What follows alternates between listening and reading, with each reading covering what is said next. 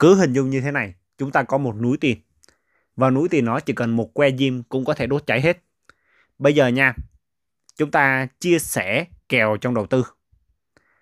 Cái núi tiền đó như phước báu của chúng ta trong cuộc đời này. Đấy phước báu đó nha. Thì sao?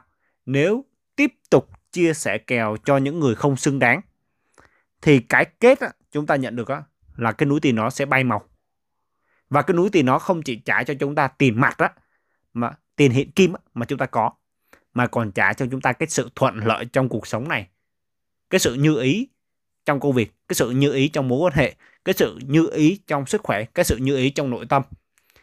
Và để bảo đảm một cái sự giàu bền vững, duy quyết định từ cao nhân chia sẻ như vậy, thì duy mới rút ra được đó là phải rõ ràng trong cái việc xe kèo cho người thực sự xứng đáng được nhận.